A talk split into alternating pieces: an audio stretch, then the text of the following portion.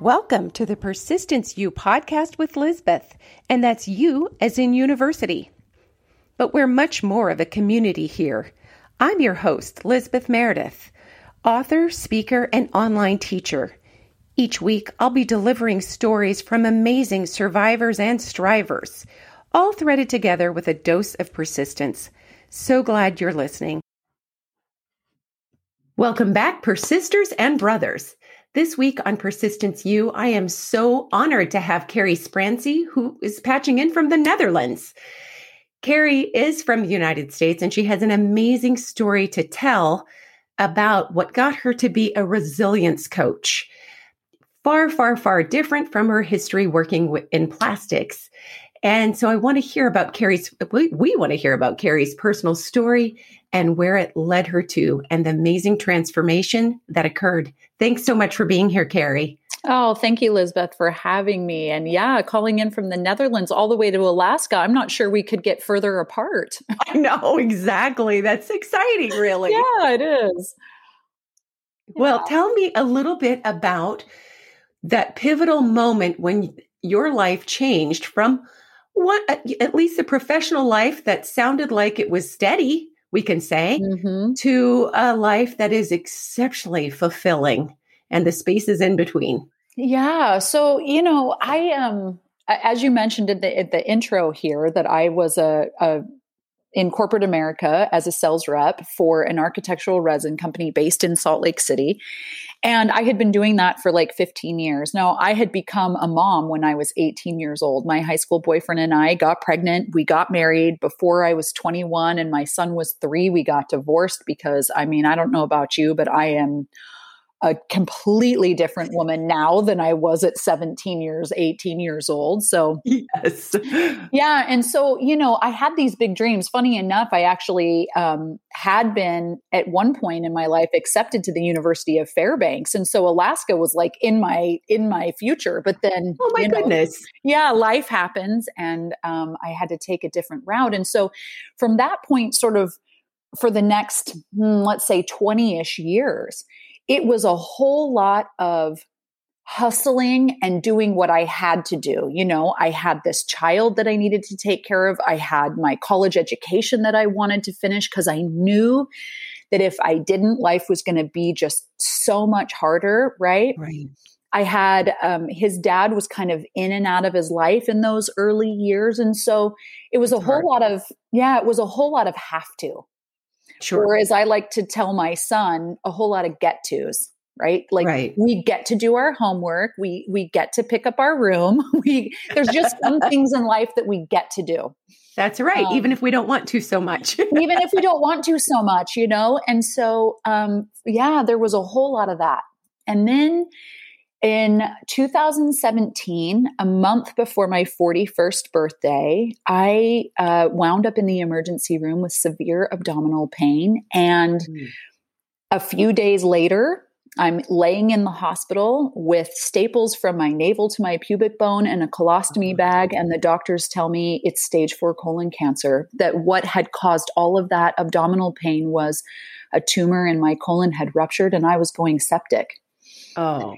And we caught it. Yeah, they came in and said if you had been just an hour later, you would have been in complete septic septic shock, and I I probably would have died. And so for yeah, I mean it just like it the train went off the rails at that point, you know? Like I I did have this very I used to joke that the job I had been doing that sales rep job for for about 15 years and I used to say like I can do this job in my sleep right. and I can do this job in my sleep. I mean, it was right. kind of one and both, right? Like on on the one hand, it was really great because I had been doing it for so long. It was quote unquote easy, if you will. Sure. But I had been doing it so long that it was kind of boring a little bit. And right. I was sort of ready for a change, but the income was great, the lifestyle was great, the the company was great. Like there was so much good about it. And it was just sort of maybe my restlessness that was making me feel like I wanted a change well, cancer brought on change in a big, big way, right? Oh, yes. over the next 18 months, I literally battled for my life. I had five surgeries. I did 12 rounds of chemotherapy, 25 rounds of radiation, had a ah. colostomy, oh. and then an ileostomy. And one of the surgeries, the doctors literally told me, We don't know if you'll survive. Get your get your stuff in order. So my then 23 year old son and I did my will. Oh. We planned my funeral. I was like, here's oh. all the oh. passwords, here's all the bank accounts, here's what here's all the stuff I mean, it was rough, right? Right. And you were and, so young. You yeah. are so young, but you were so young when life is just starting because you put him first for so, a good long time. Mm-hmm. Now he's a mm-hmm. young adult. Life should just begin for you to have a kind of a selfish moment in this.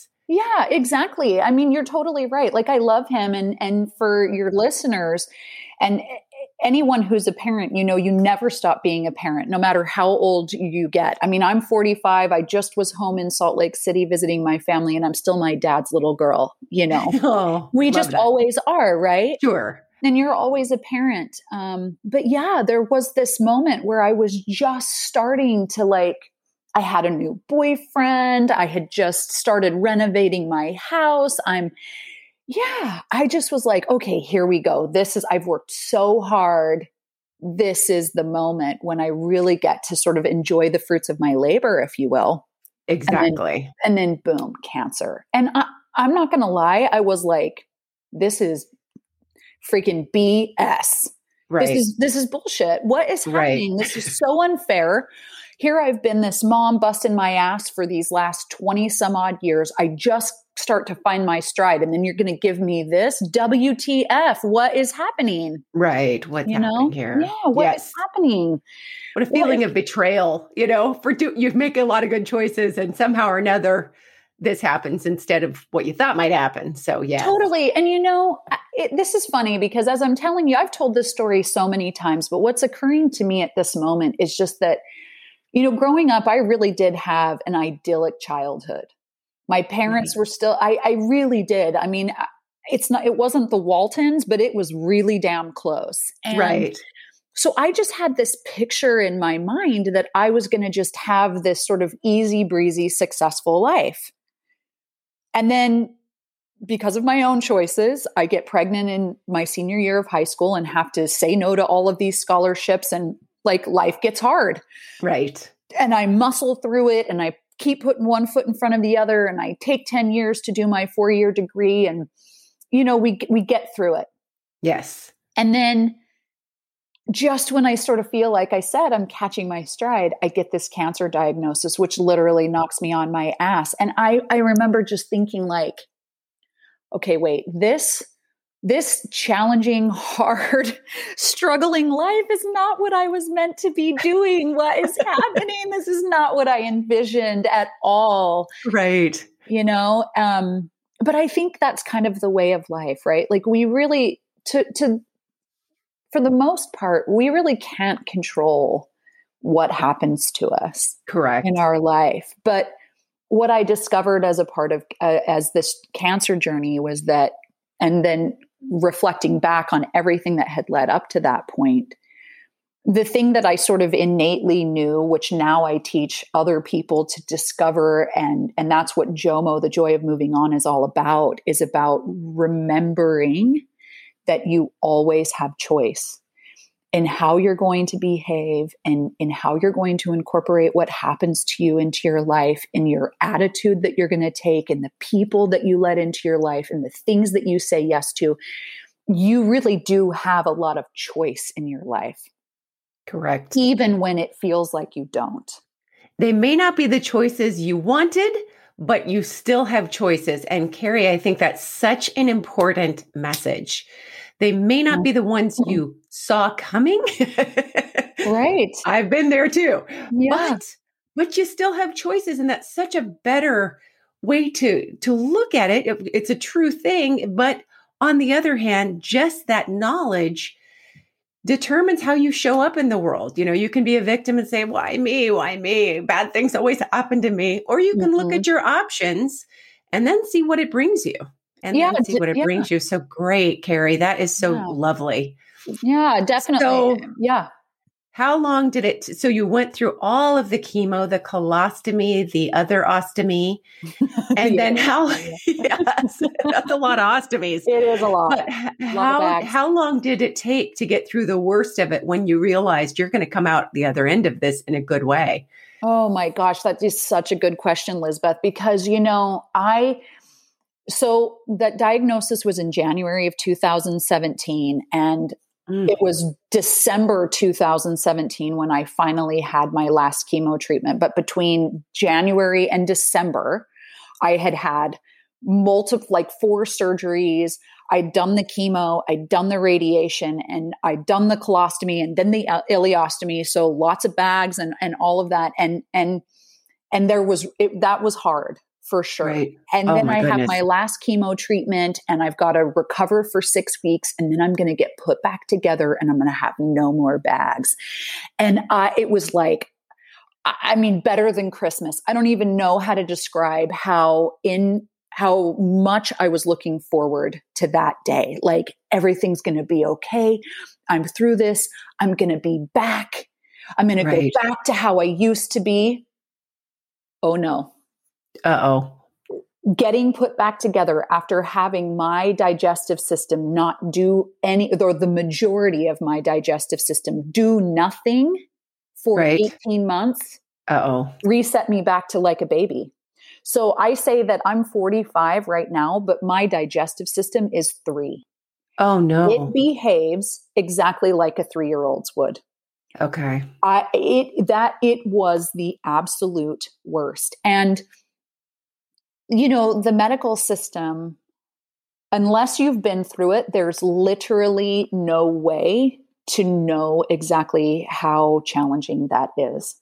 I mean, I had I was sleeping in the bathroom. I could not be 10 steps away from the toilet. It was, I, I ended up having to, to use the toilet and then step into the shower. Like, right. It, it was, it was so bad for so long that the doctors actually started testing me for this bacterial disease that the name is escaping me right now, but they were like, if you have this bacterial infection, it's really, really serious. Like it could kill you, right? Because it just would not stop. And the most the hospital gave me was a list of like, these foods loosen stool, these foods thicken stool. I'm like, fabulous. But you know what? My belly is like a three year old. Three year olds can't just chow down on a full on steak and all the food that we adults are used to eating. You've got to build up that bacteria. You've got to build. I had my my whole system had to relearn everything. Oh my goodness. And now here we are, what? So that was 2018 when I got put back together. This is 2021 that I'm speaking to you. So we're what, three years? Right. and a half ish years into that recovery. And I still go through bouts of, I don't know what I ate, I don't know what I've done, but I am in the house for a day and a half. Oh my um, goodness. You know, not literally almost sleeping next to the restroom. You know, a good day for me is like, yes, I didn't have an accident in public. I travel Great. Yeah. what I call a diaper bag now because I just don't know. So, to answer your question, funnily enough, the recovery from cancer was way worse than the actual cancer. Oh my goodness. This discovering, this relearning how my body works, how it operates, how to control what to eat has been by far the hardest challenge than any of the other sort of battling cancer stuff I had to do. And that's why it feels wild to say, but well, it sounds like you had to start from ground zero, you know, just like bang, we have to figure everything out completely. You're right, from babyhood almost. Like, how yeah. do I feed myself now? How do I go about my world? How do I yep. do I work at the same job? What do I do uh, mm-hmm. uh, to incorporate this new way of living into my whole life? Yeah, exactly. You're totally right. And you know, I think as I'm telling you this right now, I'm also thinking about how you know right now in this global pandemic that we're all in and and some of us are starting to emerge from it with the vaccinations and things like that. I know for myself with this cancer journey i was looking forward to this moment when i would get put back together and everything would go back to normal.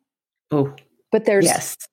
if there's there's no there's never a going back There's right. only a new normal forward. There's only a moving forward with what is at this moment. And I think for so many of us, as we start to emerge from this pandemic, we're, we have to relearn how do we do this thing? How do we right. do life with each other and the overpopulation and our differing opinions and, and so much? There's sorry about it, but there's no going back.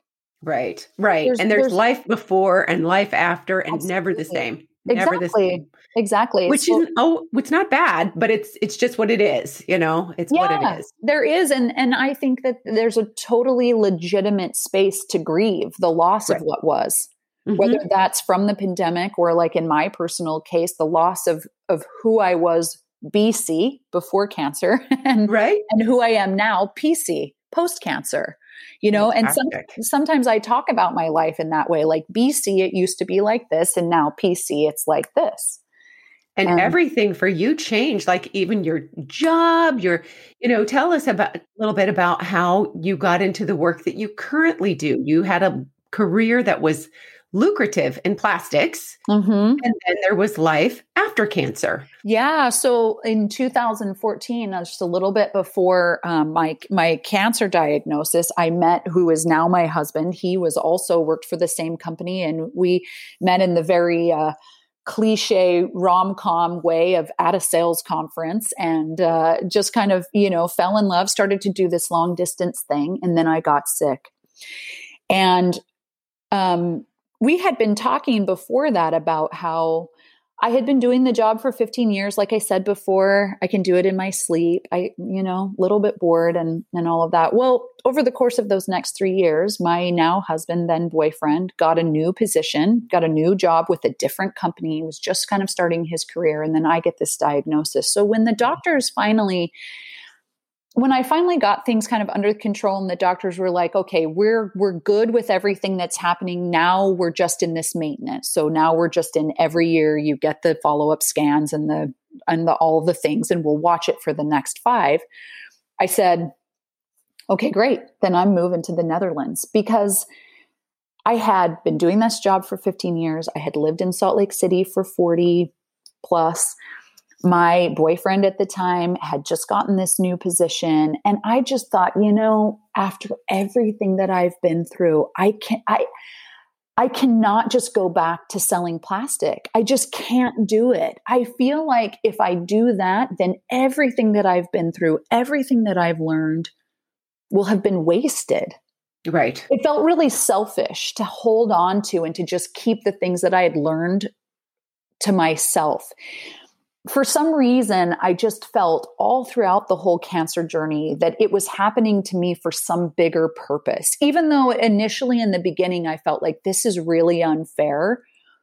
At a certain moment, and I don't know if I could precisely pinpoint when, but at a certain moment, something clicked over and it felt I started to just see it from, and maybe this is that Jomo, that choice, right? The joy of right. moving on is I just chose to see it with a purpose behind it that that there was something larger at work here and that this was the way in which I was to learn the lesson so that I could then teach others how to be more resilient, how to embrace their choice, how to how to really truly find their jomo, the joy of moving on. Fantastic. Okay. I love that phrase, joy of moving on. And so then how did you parlay that into your coaching business? Yeah. So then I, um, so I moved to the Netherlands and was like, I, you know, I've got to do something. I, I am the first to admit that I'm an extreme extrovert, an extreme FOMO junkie. I am that person that will just start chatting you up in the grocery line or at the bar or sometimes on a plane. It depends how I feel. Sometimes I'll chat with you on the plane. Other times I want my headphones in, but just depends. But I am that person that will be like, "Oh my gosh, I love your shoes. Oh, that handbag's so great." You know, just just right. people because I I just love people, and so I thought, you know, there's this part of my personality that that really enjoys this. You have done so much work self-help wise, you know, you've taken so many courses and classes and certifications. You've had all of these life experiences. Do something with this. Right. These these experiences can help other people. Plus I saw a lot of people in my life having health diagnoses, um, starting businesses and failing them, you know, relationships ending, having difficulties getting pregnant, and just watching how how life can really knock people down and knowing that I had tools and resources that I could share that could help them move through those things with a little bit more grace, a little bit more joy, and see them as just one piece of their entire life, not the whole thing. And I think, you know, when we're in something really difficult, when you're when you're deep down in the hole at the moment it can feel like that's all there is. You can feel really confined almost like with tunnel vision but that but that's not true. The truth is that's just one thing that's happening in your life and there is so much else going on and so if you can open up your vision a bit more to see the fullness of your life it can help you walk through that tough part a little bit softer a little bit lighter a little bit easier I love that because even in the midst of horrible, horrible, awful things that we might never have asked for, mm-hmm. there is humor there are people mm-hmm. who showed up that didn't need to. Sometimes there are people that you wished showed up but didn't. But That's but right. really there are more people that show up, you know, that never needed to, but you get to see the best in people sometimes during the worst of times. Mm-hmm. And it really is important to teach ourselves to look for those things to then color our lens differently as we're moving through it. You know, we're never going to get over it, but we may move through it and be I'm writing a, a, little book myself right now on going through some hard things. But, mm-hmm. you know, mm-hmm. cr- a crisis can refine you. It doesn't have to mm-hmm. define you, but it can refine you in beautiful ways. And it has for you. It has completely refined who you show up in the world as and how you serve other people in your business. And so that's so beautiful. You didn't yeah. see that coming probably, but that's a wonderful thing. Totally. Yeah. You know, and, and I would like to say that had cancer not happened, that I would have been brave enough to quit my job, sell everything I own, and move halfway around the world from the city and the people and the friends and the family that I knew to be right. with this for this new love. I would love to have said, that I would have been brave enough to do that. And and the truth is I I don't know. I don't know if I would have been right. without this. But cancer was just like life is too damn short. Wow. To to not sure. do the things that your heart is really yearning for, to take the risks, to be brave, to put yourself out there, to try the business, to to do the damn thing that you've always wanted to do because in an, in an instant you can be faced with something you did not ask for right um, or didn't expect and then then what? Then you're looking right. back like, oh, if only. Well, I'm done. I'm done saying if only. I'm saying why not? Let's go. Right. Let's try I it. love it. Yeah. If not now, when? Exactly. You know, that's a kind of a new thing I've been saying lately. If not mm-hmm. now, when? Exactly. So I think that's fantastic. How exciting. Yeah. Now, tell us a little highlight of your life in the Netherlands. Like, how different is that? Oh my gosh. What's a day in the life like? well, a day in the life is um, no, the Netherlands is really, really beautiful, but it is oh. it is a different culture. I mean, as you would expect, right? I mean, sure. it's a so there's a couple of things that work here for me when I first moved. I think one was coming from Salt Lake City, which you so the Netherlands is one sixth the size of the state of Utah. So you can fit six Netherlands in the state of Utah, but the state of Utah has three and a half million people, a million and a half of those living in Salt Lake City, then the other million and a half spread across this huge territory, right? The okay. Netherlands has 17 million people in it. So we're dense. oh, wow. So, yeah. So just the density of people, eh, like there's no space so when I first moved here, I started to feel quite claustrophobic with just so many people and cars and trains and bikes and just like so, so much. It was overwhelming. And then also growing up in Salt Lake City, the the city the, is nestled between two mountain ranges, and so wherever you are in Salt Lake City, you can look to the east or the west and see the mountain ranges. You can spin me a hundred times in one direction and flip me upside down, and all I have to do is just like look at one of the mountains, and then I know north, south, east, west. Well, the Impressive. Netherlands is, is flat. Okay. I oh, have and and to me honestly almost all the streets look the same and no street is straight. It's all curved and like I, I, just felt so ungrounded. Then you've got the wind. I mean it's the land of windmills not for no reason. Then you've got rain. They count the sunshine by the hour not the day. So there was a lot that i just was like oh my gosh what have i done? What have i done? Where oh. am i? But now that i've lived here nearly three and a half years it is so beautiful in its own right. And the dutch people are lovely lovely and the language is fun to learn, very hard, but fun to learn. And I just see so many connections between English and Dutch and Oh. It's been really lovely and with with the lockdown, I guess fortunately with the lot with the the pandemic, you know, our borders have been closed for well over a year and so it's really given me and my husband frankly an opportunity to explore the Netherlands. And when we've been to places, he's lived here his whole life. And you can drive from one end of the country, from the south end of the country to the north end of the country in about four hours. And you can drive from the east side to the west side in about four hours. So oh my for me in Utah, that's a weekend trip. Right. You know, but for the right. Dutch, they're like 30 minutes away. No, I'm not doing that. That is too far. It's really funny, the different mentality. So there's places oh. he's never been. And oh. we've had this opportunity to explore, which is great. And I think, you know, had the pandemic not happened, every weekend we would have been like, you know, flying to Switzerland or Italy or whatever, you know, and that sounds really glamorous, but that's like going to California for me in terms of like time on an airplane. And we probably would not have had the opportunity or taken the opportunity to really explore this beautiful country. And so I'm really oh. grateful for that part. Yeah. It's that been it's been so such fantastic. an adventure. Yeah and you just got to go home for a brief eh, things are well mm-hmm. enough now that you got to go home for a brief visit and come back. That's so terrific. Yeah yeah it really was. Well i love the life you have created that came from something you didn't ask for but that is certainly fulfilling it sounds like and really exciting and not something you can do on autopilot, like your former job, wonderful as it was. Exactly. So that is so exciting. I'm really grateful that you are here. Now, where can people find out more about you? I know that you do some writing and really good writing.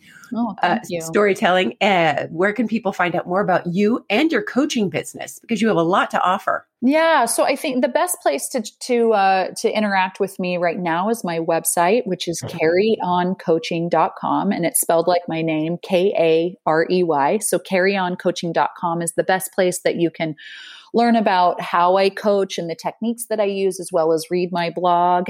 Um, I am on Instagram as well, but the, the website is a good place to start. And then from there, you can connect on whatever sort of social media platform is your preference. Fantastic. I mm. love it. And I cannot thank you enough for being here. Oh, thank you, thank Karey, you. so much. Thank you so much for listening today. If you've enjoyed the show, please follow. And if you've really, really enjoyed it, tell a friend and go ahead and give us a review. I'll see you next week. Proud member of the Podnuga Network.